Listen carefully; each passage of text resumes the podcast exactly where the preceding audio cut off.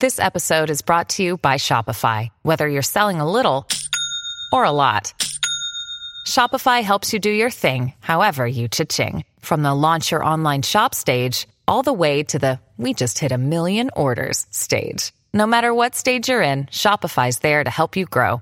Sign up for a $1 per month trial period at shopify.com slash special offer, all lowercase. That's shopify.com slash special offer.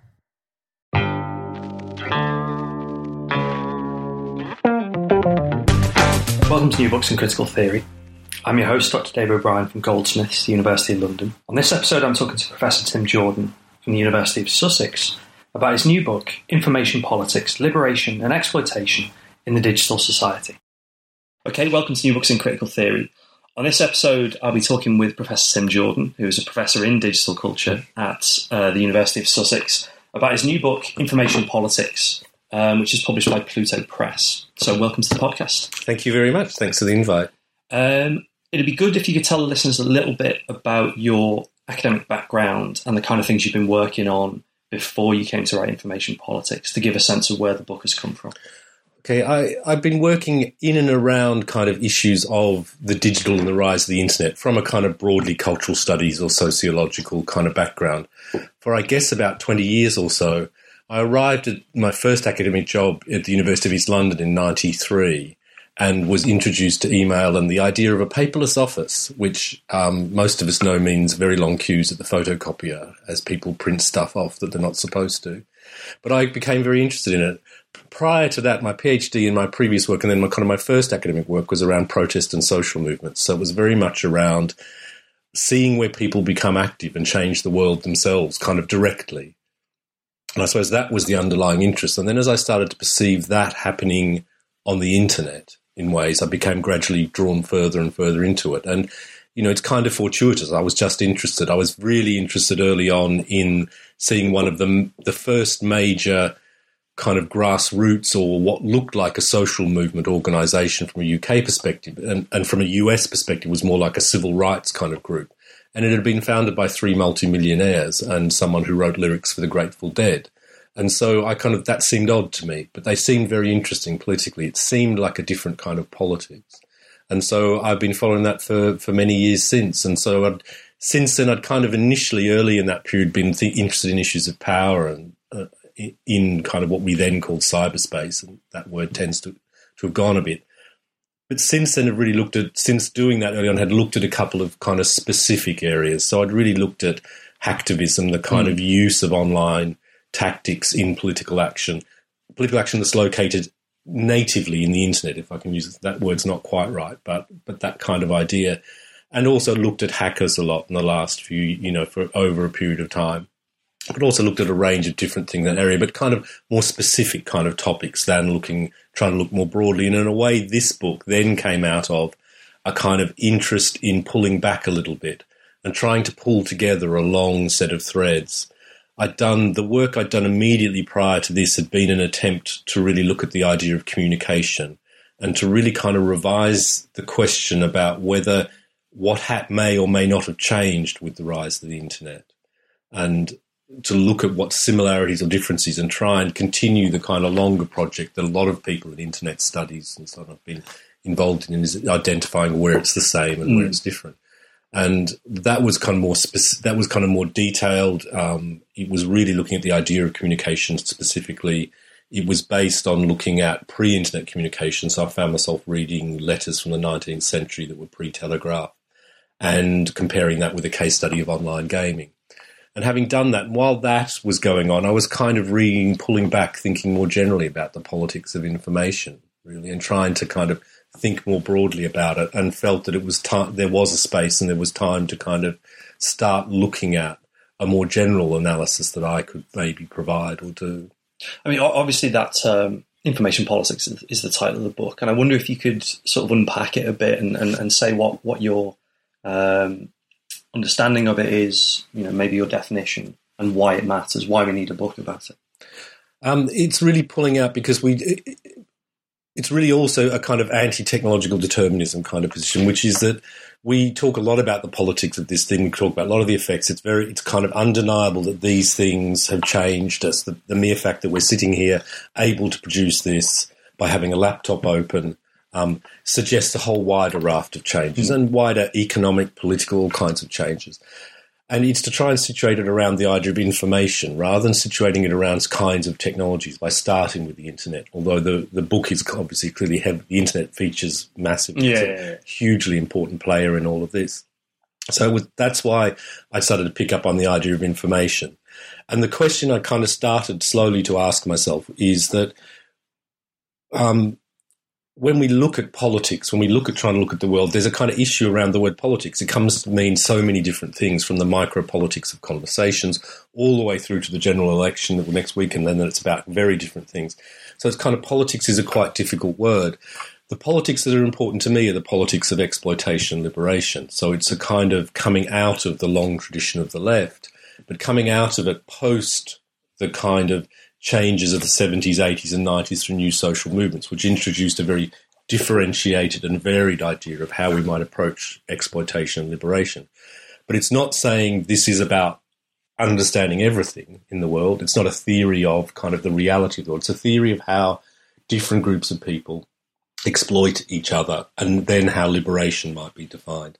And the question I asked myself was if we talk about the kind of classic objects of the left and much academic work, gender, race, class, sexualities, we kind of know those are divisions of exploitation and liberation, complicated ones with complex theories from multiple authors understanding complex, detailed empirical work.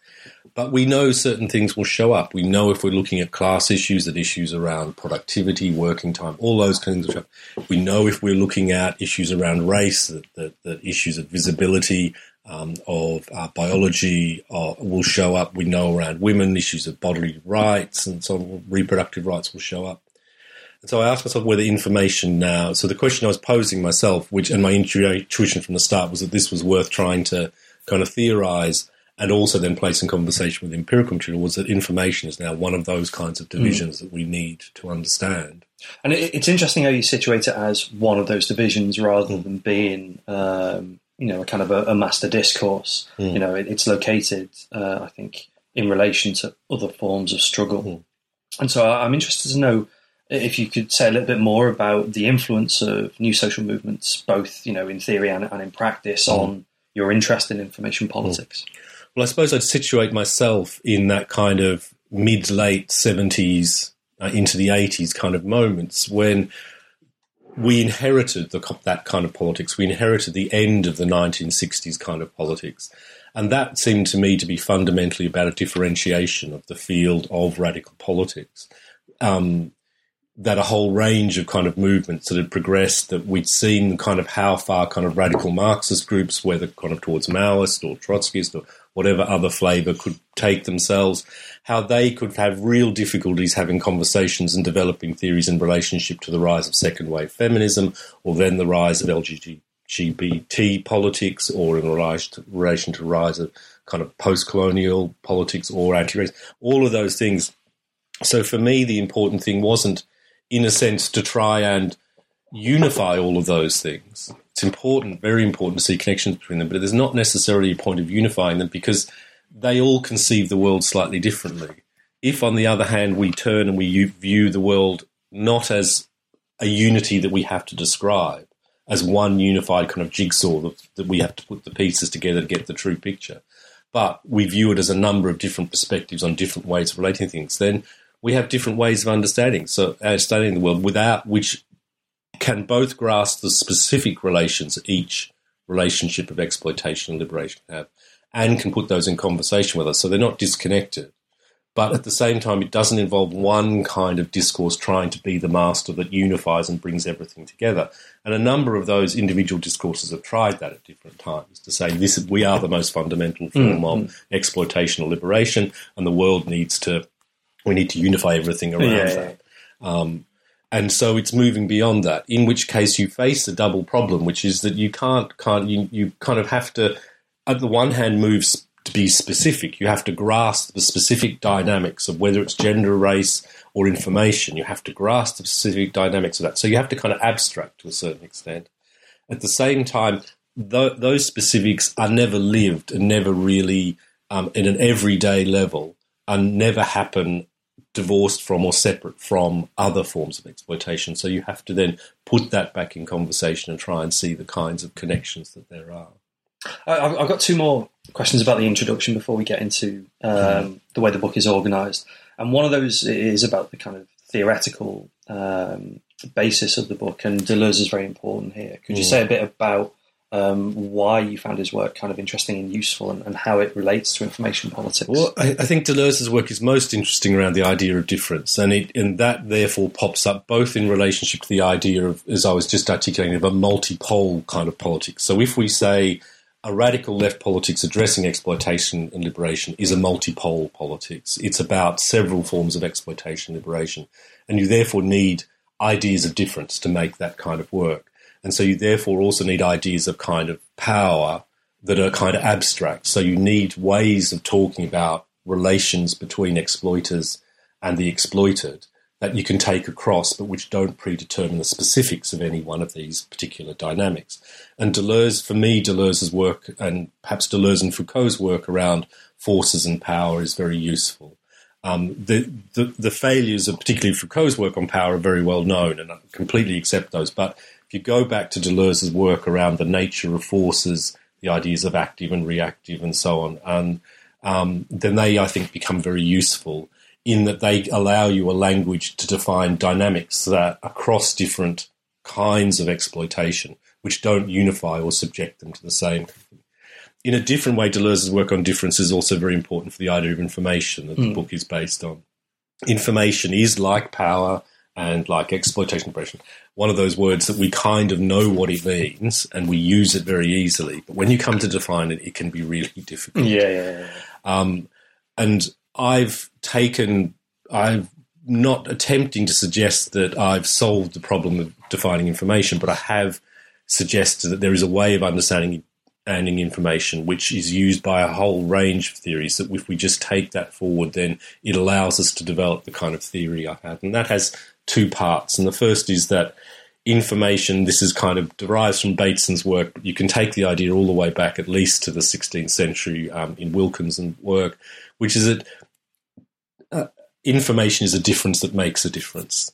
Um, it's a distinction that makes a difference, which is um, the, the version that Floridi, the um, Oxford philosopher, likes around information. Um, but there's a second problem with that, and, and the way to understand that is fairly simple. That if you know if we make a map of something, we only put significant things on that map. You know, you only put mountains or rivers mm. on it. You don't put every blade of grass on it. There's only certain differences that need to be noted on a map. So there are only certain things, bits, certain differences that are relevant information.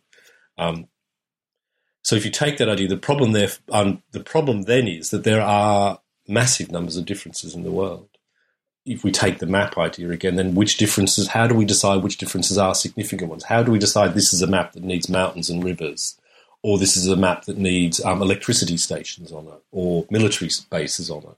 So, how do you decide those things?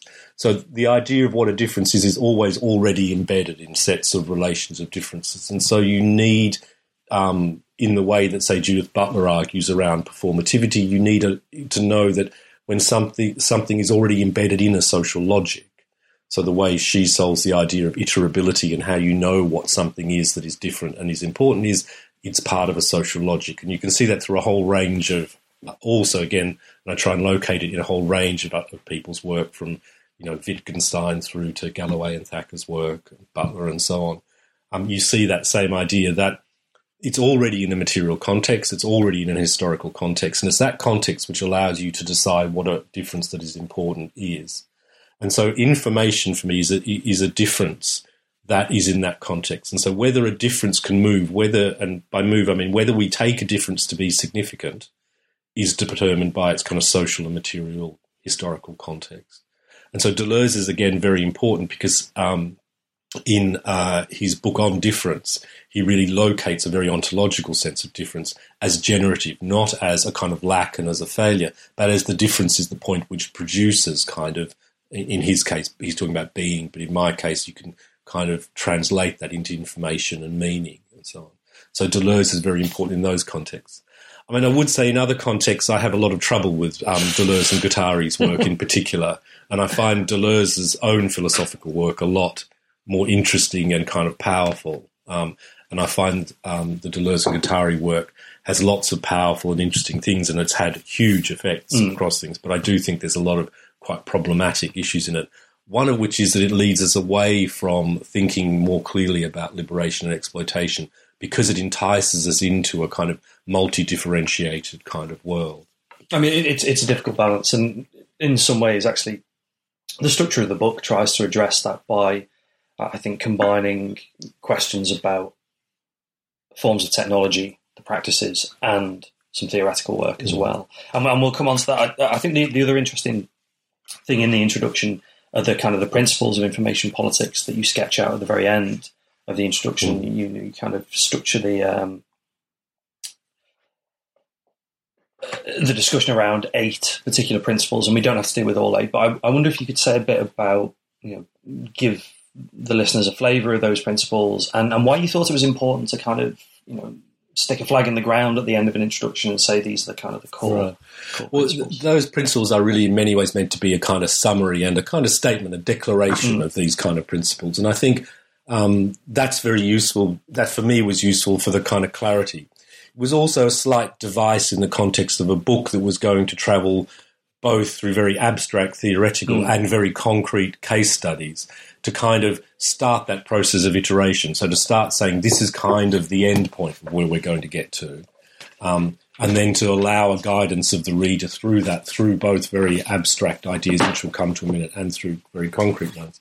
But it does try to um, enunciate some of the basic kind of principles. So it enunciates the importance of, which I guess we'll come to talk to in a minute, it enunciates the importance of not seeing information of seeing information's essential property to be available for simultaneous complete use.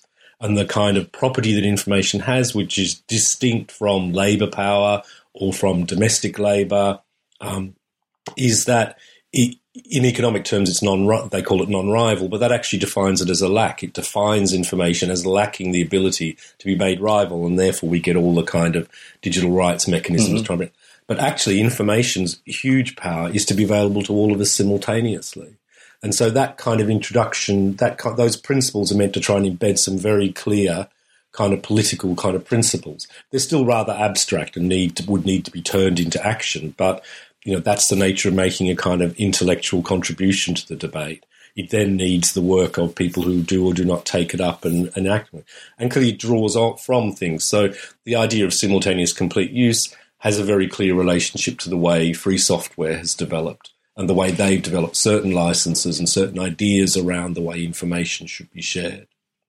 So, sorry, the book moves from principles to theory, and then I suppose more broadly um, to two sets of practical examples. One set concerned with um, the sort of technological architecture, and the other set concerned possibly more with, with specific forms of behavior. So uh, if we could take them in turn, I think theory of information power, which is the first part of the book, deals with recursion, technology, and networks. And I wonder if you could take them in turn and tell us a bit about what is recursion, um, how does technology enable and constrain information politics, um, and why are networks important? Okay. Um, this is the most abstract bit of the kind of book which is meant to provide a kind of underpinning. So, in some ways, it identifies the possibilities for exploitation liberation rather than how they are actually produced in the world. Recursion is the extraordinary ability information has to be applied to itself. Um, it's very interesting. It's well known in computer circles. It's a foundational, it's one of the foundational kind of moments of the emergence of digital computing. It's in Turing's kind of early work. Church's work, um, and so on.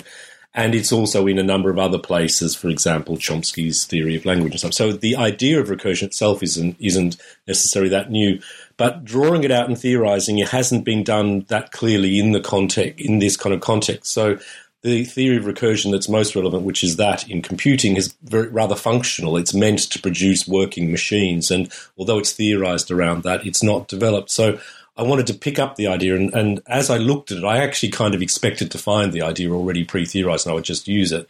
And I found I needed to do more work, needed to go further back into the work of Turing and people like that, in as much as my lack of maths would allow me to, and um, and find out what this idea of recursion is. And essentially, recursion is the idea that you have a kind of system which processes information, which the information that it produces can then be used as input again to that system. And used as input again, it can either simply be processed again through that system or it may alter the system itself. So recursion is just that fundamental idea, but it has quite startling possibilities because of the nature of information, because information can be simultaneously used and used and used in different contexts.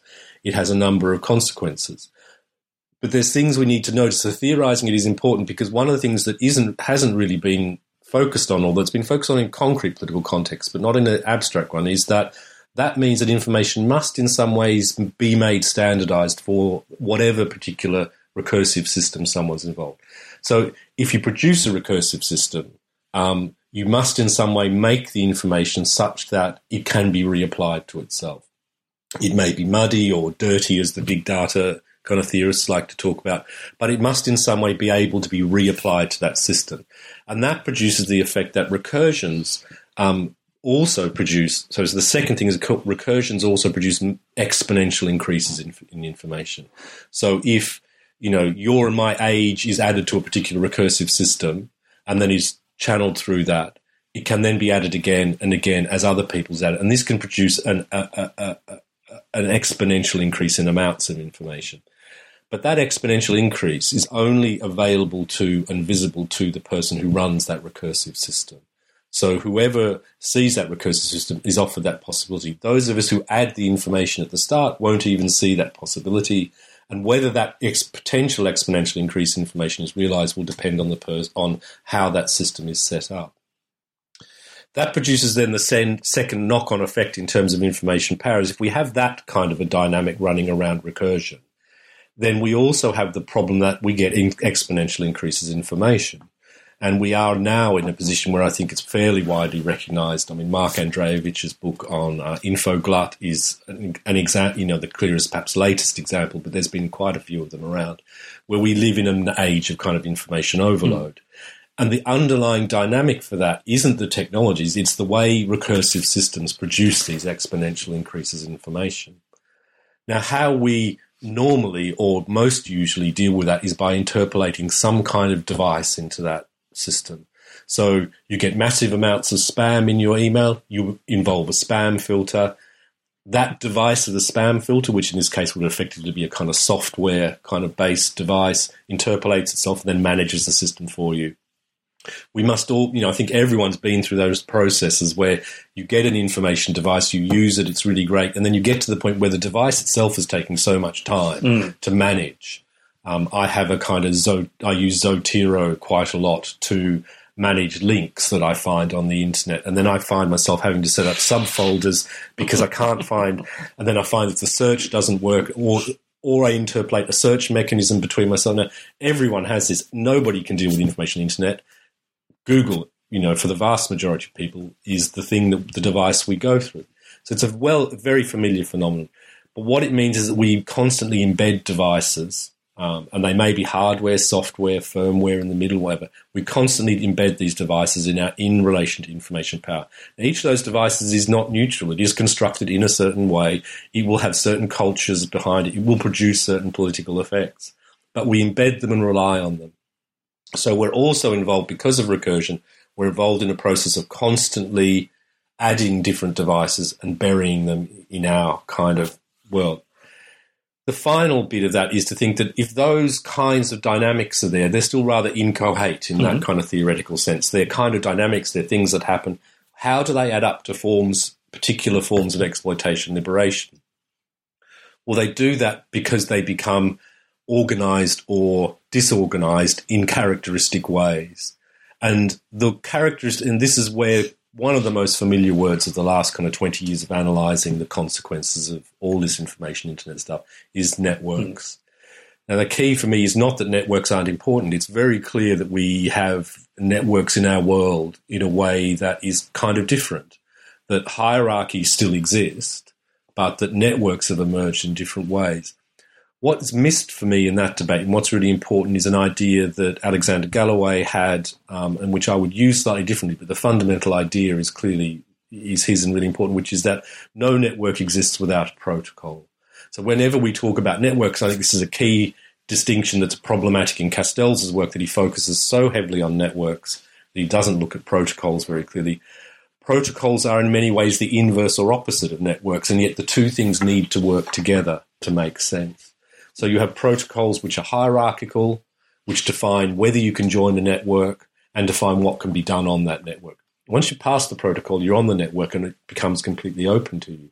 It can be very flat, it can be very peer to peer to various sorts. So many of the kind of democratic or liberatory potentials of networks are actually there in the networks, but those networks are never separate from the protocols, which offer a very different kind of authority or control. Uh, they're very hierarchical. They're very um, binary. You can either get on the network or you can't. Um, and the way that is complicated is usually just by having is usually just several protocols, each of which is binary, but have a complex product because you've had to go through several of them. And so, putting that together, you then get this combination of both recursion, recursive processes, which are producing information, which are producing our need and constant uh, embedding of devices in our world, and then revision of those devices, and which are organized according to certain forms of networks and protocols are put together. And that is the kind of abstract theory of how a form of information power can emerge, which will produce characteristic forms of exploitation and liberation. You then go on to illustrate how these play out, should we say more more practically, mm. these issues of recursion, technology, and, and network, using the idea of platforms. Um, and you give three chapters and three examples of clouds, issues of securitization, and then social media. And you give practical examples around things like the iCloud, Tempora, and, and things like Facebook. So I wonder if you could um, say define platform. What are you thinking of there? And then talk through those three examples. Okay. I mean, anyone who's listening will have just heard a very abstract mm, definition mm, of information. Mm. And the idea was then to gradually try and make that more specific. Yeah, yeah. yeah. Um, and platforms are abstract architectures of information power. So when we say a cloud, we don't mean any specific cloud. We mean a particular kind of architecture, which is defined in various kind of governmental um, kind of definitions and various agencies, and that they then produce an iCloud or the Amazon cloud or all these other things. Or you know, I run my own cloud through buying a device that I can access over the internet, but I keep the device. You know, it physically sits in my lounge room and so on. But myself and anyone I give access can access it anywhere over internet. So there's all kinds of different clouds out there, and so it's trying to look at the, that abstract architecture to try and make more concrete these broad ideas, and did that across, as you say, those three domains. If we think about clouds, we think, you know, on the one hand, there's the kind of things you see in all the ads about them. They're flexible, they're scalable, scalable, and mobile. So the aim of any cloud, and you look at any of the kind of technical definitions, it's so that you can access your information, you know, from multiple places. It's flexible. If you need more information use, you can expand it suddenly. Um, and it's you know so it's scalable and it's mobile and so it has those and so it has a kind of rather magical quality. But there are two other qualities that often aren't in that I found interestingly aren't in the kind of technical definitions. Um, there's legal quality. Um, entering into a relationship with the cloud means entering into some kind of legal kind of relationship most of us are familiar with the kind of obscurantism of terms of terms and conditions that we all sign up to. Those are very heavy legal documents, and if you start to pick through them, you start to find quite interesting things that companies kind of claim they control and own yeah, of yeah, yours. Yeah. Um, it's not an unknown problem, but I'm putting it in the context of how. And then you also find that there's an issue of trust. If you don't trust a cloud, it makes no sense to use it. So they have to produce a sense of trust. And that's why you get this divergence with the way clouds operate, which is on the one hand, people who run the cloud um, are neck deep in material things. They're neck deep in wires and protocols and computers. And if you read the history of something like Google, which runs possibly the most massive cloud of all to back its search engine up, it was just about how could they add more and more computers early on to keep mass keep managing this data flow.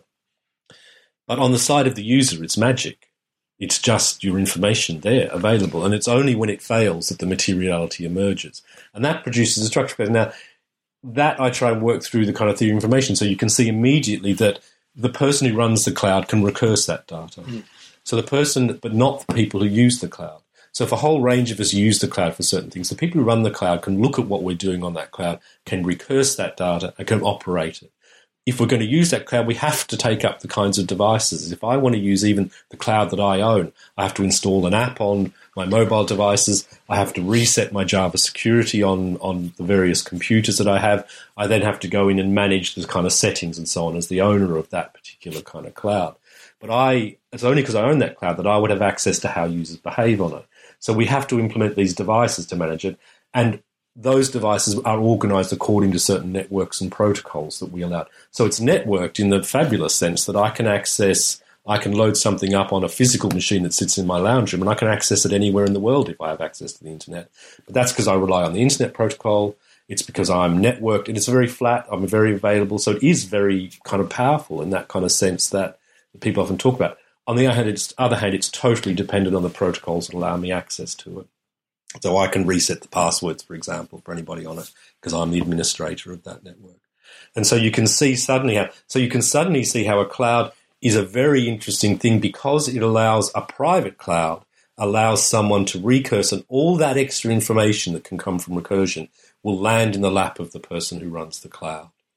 And then you can start to look at who benefits from clouds and why and what they're getting out of them. Um, and, and I suppose, you know, we encounter this in much more sort of popular concerns with things like Facebook yes. and social media, yes. where precisely the same questions come up and they manifest themselves through the sorts of advertising we see when we use mm. these, through to questions about who has control of your photographs and, and that kind yeah, of thing. Yeah, indeed, and that's probably the most um, the most obvious to all of us, which is you know if you go on a website somewhere or if you if you go on Facebook and you know, like Disneyland, then the, the yeah, chance that ads for Disneyland will follow you for the rest, you know, for months and months afterwards is very high. Yeah, yeah. Um, and that's because the person controlling the cloud that backs Facebook. So a cloud is only partly. So you know, social media are interesting because they embed a, a, particular version of a cloud, but they embed other things as well. So they're not just a cloud. Um, and they allow us, you know, and, and they're not. A, there's often a kind of concern about our personal and private data, but to a certain extent, for people on clouds or people running social media, they don't care that much about our data. What you know, they can anonymize that. Mm. What they care about is the ability to interrelate the points of data, so that they can identify that someone of a certain age, certain sex, in a certain area is worth serving up certain yeah. ads for. And behind that is the kind of capitalist appropriation of information politics and power, which is that the only really effective kind of purely kind of digital and internet and information based way in which money has been made and which that kind of information politics has been um, capitalized is through advertising. So the big money makers, the kind of um, that aren't selling you things. So Apple and Microsoft make lots of money, but they sell you things. They're they're part of a large part of them is just an old-fashioned manufacturing industry. Google and Facebook, on the other hand, are advertising companies in the in the way they make money but they're a very different kind of advertising company because it is dependent on re- the recursions that they can draw off from having our information on them. And so that kind of very well known moment we all have where an ad follows us, and given the way number of the ad systems work, that ad can follow you out of where you were. Mm. So, particularly if you're on a system that Google follows, or you're followed by Google in some way, they not only have the ads that they serve up through their search mechanism, they also sell a system by which other people can embed ads in their own kind of their own site so that they can make money out of advertising. So the ads will follow you all around the kind of world. And that really is a kind of very clear, the clearest case of the way information politics, the way recursions, devices, and networks and protocols can be added up in ways that are kind of, you know, wouldn't have been able to have been done previously because of the nature of digital, the digital context now of information to produce a kind of fairly straightforward form of what would have to appear to be exploitation, which is you know how much money people like um, Page and Brin, who run Google now, have, and the way that money was entirely drawn off all of our information that we contributed by clicking on Google. That that last point leads really to, I think, an, if not an awareness, but certainly attention to moments of struggle, resistance, contestation, which is the um, third section of the book around battlegrounds. And this, I, I suppose, is the um, the section of the book that is most grounded in, in practice. Um, you know, the kind of debates that go on in the second section mm. of the book around platform are still concerned with the kind of architectures mm. underpinning people's practices. But in the last section of the book, you're you're thinking about iPads, which you know have material reality, people interact with, mm. you know, they're familiar with mm. them. Um, online gaming, um, and then the kind of uh, political or BP political mm. activism around hacktivist um, practices um, and things like the Arab Spring. Mm. Um, so I wonder if you could say how these maybe more practical examples relate to the broader story of the book and, and, and where I suppose these moments of exploitation and liberation might occur with an iPad or with mm. World of Warcraft or mm. And so I wanted to see these connections to other kinds of politics. And so I looked at three case studies. And as you said, one is of the iPad, one is of a specific moment in online gaming, and one is I wanted to look at a kind of active resistance group, a group that was actively using information politics. And whereas lots of the previous examples have been of, you know, the big giants of the internet, kind of an information world, I wanted to look at how people react because people are very active in these kinds of worlds. Um, the iPad allowed me to really start with design of a specific digital object. So to look at it and to look at the kinds of technologies that had to be produced, the kind of the way the iPad, when they first conceived it, couldn't be produced because they didn't have a glass that was strong enough to manage that bigger screen. But the way a number of the ideas from that then went into the iPhone and the iPod, and the way those ecologies then turned back. So I started with design of the iPad and its tremendous success, and then started to ask questions. So if it's designed this way, we can then start asking, and then if you look at how successful, you say, well, someone makes it. It's a material. It's an object. You know, people buy it, make it. What happens there? And so I looked at both the ecological and the kind of class-based aspects, which a number of people have have also looked at. The ecological aspects, you know, um, Apple have been criticised for a long time for their environmental credentials. It was notable in the iPad launch, which um, that Steve Jobs touted its environmental credentials, and they had made some changes there, but they are still making design changes which create forms of pollution. For example, the size of it requires, it's believed that the size of the thinness of the iPad and some of the other devices requires certain bits to be soldered on, which means you can't recycle them, and that that creates effects. So I look at those, but the underlying key ecological problem is that there's only a slight dip in the purchases of laptops and desktops with the rise of tablets. And if you were to add then the rise of smartphones, you suddenly see that the kind of exploitation of nature to produce these devices must have massively increased with the rise of different devices. And the idea that we, you know, we all now have multiple devices um, now produces a kind of major ecological problem. So you can start seeing the information politics of this, the processing of information, Apple's production of a huge kind of ecology to try and draw people in to have different devices, which allows them to then control the flows of information. So we're back to recursion and devices and things. But that produces a kind of strong connection to environmental movement. Uh, the wonderful work of the people who've um, examined and researched the Foxconn factories in China is a really huge kind of reference point for me then to start looking at how do you produce these devices at these kind of prices? How does it connect to kind of globalized capitalism? What is done to these kind of people? Um, what kind of pressures are they put under? Um, and that then produces, you know, a very strong connection to what you know, is a kind of hyper exploitation of certain forms of labour, um, particularly in China, but also kind of in other parts of the world. So it allows a very strong connection between the nature of this object and class politics.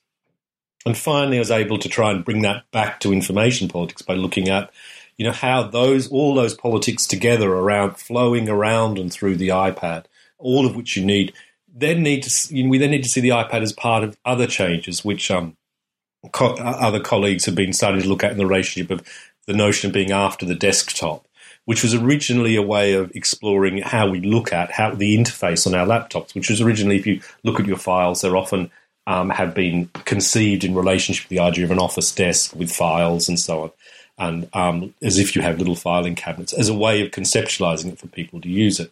Well, whether we're now with apps and so on beyond that kind of a metaphor and we're inter- interfacing in a different way with these kind of devices, but it's also after the desktop in that it plays into changes in the relationships between work, play, and leisure, which have been kind of which were struggled over in the 19th and early 20th century to try and establish, so that we have the constant complaint about how ne- you're never disconnected from your email.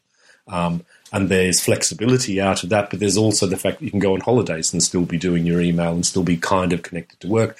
So these boundaries and tablets are a huge component of that because they allow flexibility. They allow, you know, Blackberries were a huge shift in that because they allowed people to use email a bit more easily. Um, but now tablets, because they're slightly bigger, allow management of those kind of work processes of documents, for example, that would have been harder to manage on a phone to manage those.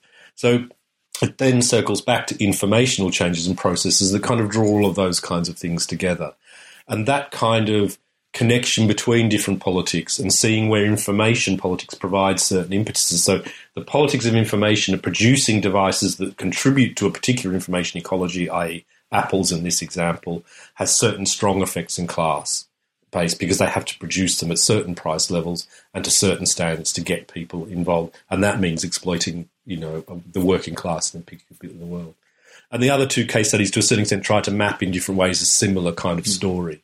Yeah, I'd, I'd be interested if you give a, a brief overview of um, the hacktivism case study, because mm. obviously that um, is something that maybe is connected to more traditional forms of politics, really mm. kind of obviously, hmm. um, mm. and almost doesn't need a series of um, kind of engagements that explain the politics of exploitation of via mm. Foxconn's workers and stuff mm. like this. Yeah, well, it was. It's important to see that where, where, there's always a tendency when one is looking at forms of power and these big exploitation to feel slightly subjected to them, to kind of feel. So it's always important to see where people that in these contexts people are constantly active. Mm. Um, I've researched hacktivism for some time myself, and Paul Taylor did um, some work on it in the early 2000s in the book 2004 that really I would now say looked at the kind of first generation of hacktivism. And this uh, kind of case study is, is, partly to update it. The, a lot of the main work in this has been done by other people, I mean, particularly Gabriella Coleman's book on Anonymous yeah. is really is is very good for tracking and tracing this kind of shift. Um, but for me, it was about seeing the relations and seeing about how different kinds of grassroots politics can emerge and can also use forms of information politics to um, to struggle back in many ways one of the most interesting examples for me was Anonymous's Operation Tunisia, um, because it involved some of the standard newer tactics which hadn't really um, been in the first generation of hacktivism. And one of those is clearly the hacker, the leak as a hack. So people were hacking into things and leaking. And in this context, what Anonymous were doing was making sure that particularly the people in Tunisia could retain access to the WikiLeaks files, which was the big State Department cables dump that WikiLeaks released, which allowed people to read what State Department officials from the United States were saying about their country. And in many countries, they were detailing the you know corruption that was going on at higher levels um, and reporting back on it. So there's that kind of new tactic. They were also, however, kind of reusing information politics. So, so they were providing new bits of devices. So where um, the Tunisian government, it became very clear, had infiltrated lots of activists' Facebook pages and was using various forms of hacking to try and break into and control. They were arresting people, they were changing people's Facebook pages and so on.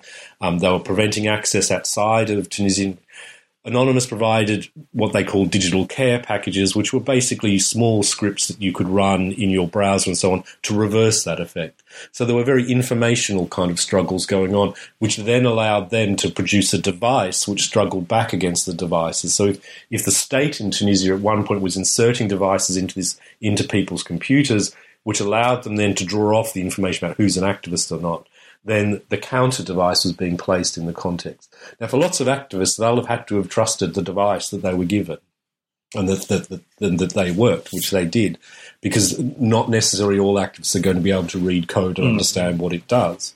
Um, But at the same time, it was very clear that Anonymous was producing a very, and, and that's both an extension and a continuation of the tradition of hacktivists, which has been to try and rebuild the internet as a secure infrastructure for an information world in which we all have free, safe access to all the information available.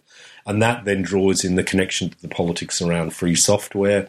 And it also draws in the connection to the politics of that was largely around human rights activists in the first generation of activists, where they were building things. And it's out of that politics that one of the most enduring kind of um, and contested bits of kind of resistant information politics, which is Tor or the Onion router, has emerged in that kind of context of people trying to use the existing internet infrastructure, but to shift it in ways which allow a kind of grassroots information politics, which allow us all secure access to information, and therefore allow us through the kind of devices we use to start using the possibilities of information being available to all of us, and that recursed information could be returned to all of us. It doesn't have to be privatized to people who control whatever recursion can be returned to all users. Those kind of possibilities start to emerge.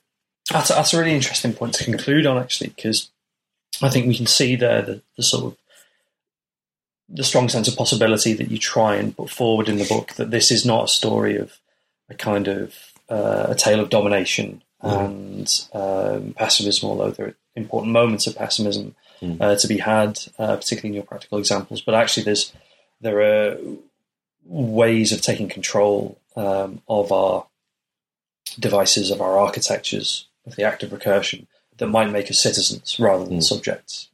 And I'm interested in sort of where you go next after the book. Are you because you talked about how it was, you know, in a tradition that you've been working hmm. around mm. social movements and mm. kind of broader uh, mm. questions of digital. So, are you doing similar things? Are you doing something completely different?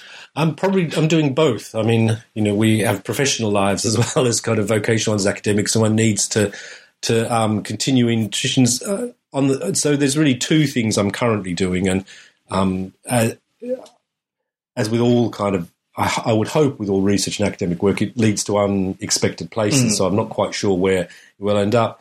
The familiar work is that I've also been, I had been teaching a course, and this had gradually turned into a, into a um, longer term interest in the idea of digital industries, which is um, comes from a question that um, one of my seminars used to be based on, which is um, are Apple and Microsoft digital industries? Um, or are they all, you know, the implication being they're old fashioned manufacturing? And if we say they aren't, what are they? And if Google and Facebook are, what does that mean? Now, that's not a kind of sectoral question. It's a question to try and get at the dynamics of these kind of things. And some of those dynamics are now there in my kind of analysis of information politics.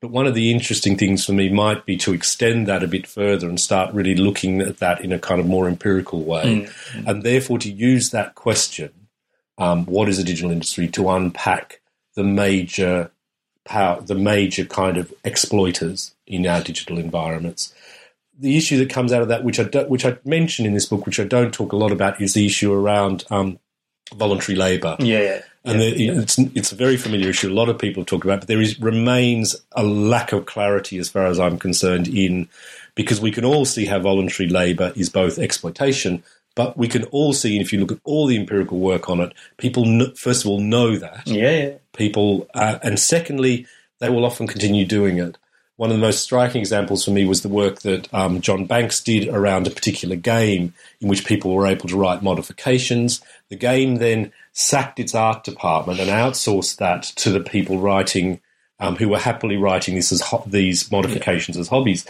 The reaction then was that some people took it up as almost a career, some people did it as a sideline, and some people continued to write their modifications and refused payment because it was fun.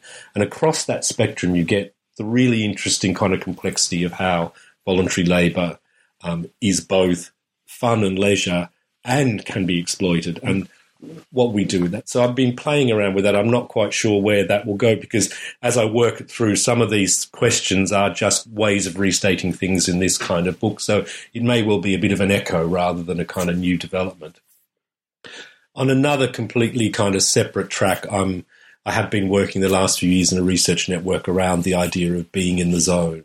So that kind of experience that people have where, um, which is essentially um, only really analysed in psychological kind of terms and by kind of you know sports therapists and people like that. But there's no real. We haven't really found a kind of cultural, sociological, and political analysis of this kind of experience. And so I've been working with a network which includes people who are working on music, sport, and kind of cultural labour of different kinds. And I'm hoping that we that network's been running for a couple of years, and I'm hoping we'll have a collected additional book out about that in the next year or so. And my kind of contribution has really been to pick up a kind of sideline of my work, which has been trying to theorize some of these things, particularly inspired by Donna Haraway's last book and work around the ideas of where boundaries are and so on. And um, I've been looking at both surfing and computer programmers, both of whom report very similar kinds of experiences. It's another one of those things that if people know what I mean by being in the zone, then kind of everyone knows what it means.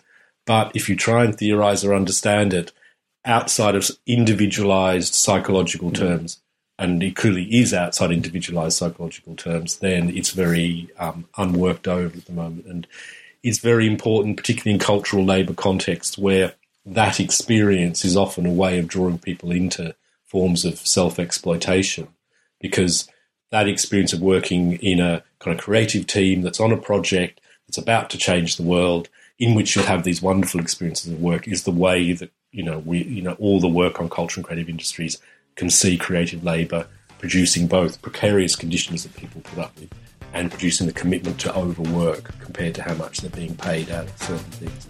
And so it's very interesting in that context as well. Sounds great. Thanks for listening to New Books in Critical Theory, where we were discussing Professor Tim Jordan's new book, Information Politics Liberation and Exploitation in the Digital Society.